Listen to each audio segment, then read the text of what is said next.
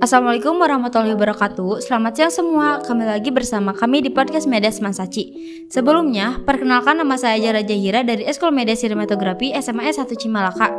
Dalam kesempatan kali ini, saya bersama narasumber saya. Kakaknya boleh memperkenalkan diri? Perkenalkan nama saya Sofi Fitria dari kelas 1110 Nah teman-teman, kakaknya itu juara 2 internasional putri, juara 1 junior putri nasional, juara 1 Liga Jabar, juara 3 U25 putri nasional di bidang olahraga tenis meja. Dan ini tuh cuma sebagian loh, masih banyak lagi. Keren banget kan kita wawancara aja kali ya. Bagaimana perasaan kamu setelah menjadi juara tenis meja? Saat menjadi juara tentu saja senang, namun di sisi lain ada sedikit beban untuk bisa mempertahankan untuk ke depannya. Apa tenis meja merupakan olahraga favorit kamu? Sebenarnya tenis meja bukanlah olahraga favorit saya, akan tetapi ini sudah menjadi salah satu rutinitas saya. Bagaimana cara kamu mengatur waktu berlatih tenis meja dengan belajar? Disiplin waktu. Jadi ketika saya sedang latihan, saya menggantikan waktu istirahat latihan saya dengan belajar mengerjakan tugas-tugas yang sudah diberikan guru kepada saya.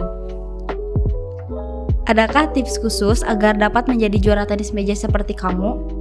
Disiplin waktu, berdoa, latihan keras, fisik, mendengarkan pelatih ketika sedang memberitahu, mendengarkan koreksi orang-orang ketika sedang memberitahu kekurangan saya karena orang lain tahu kekurangan saya dan itu sangat bermanfaat untuk mengevaluasi saya.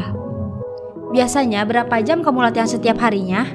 Setiap harinya saya berlatih kurang lebih 6 jam per harinya. Biasanya, apa yang kamu lakukan agar membangun semangat kamu untuk tetap berlatih tenis meja meskipun mood kamu sedang jelek?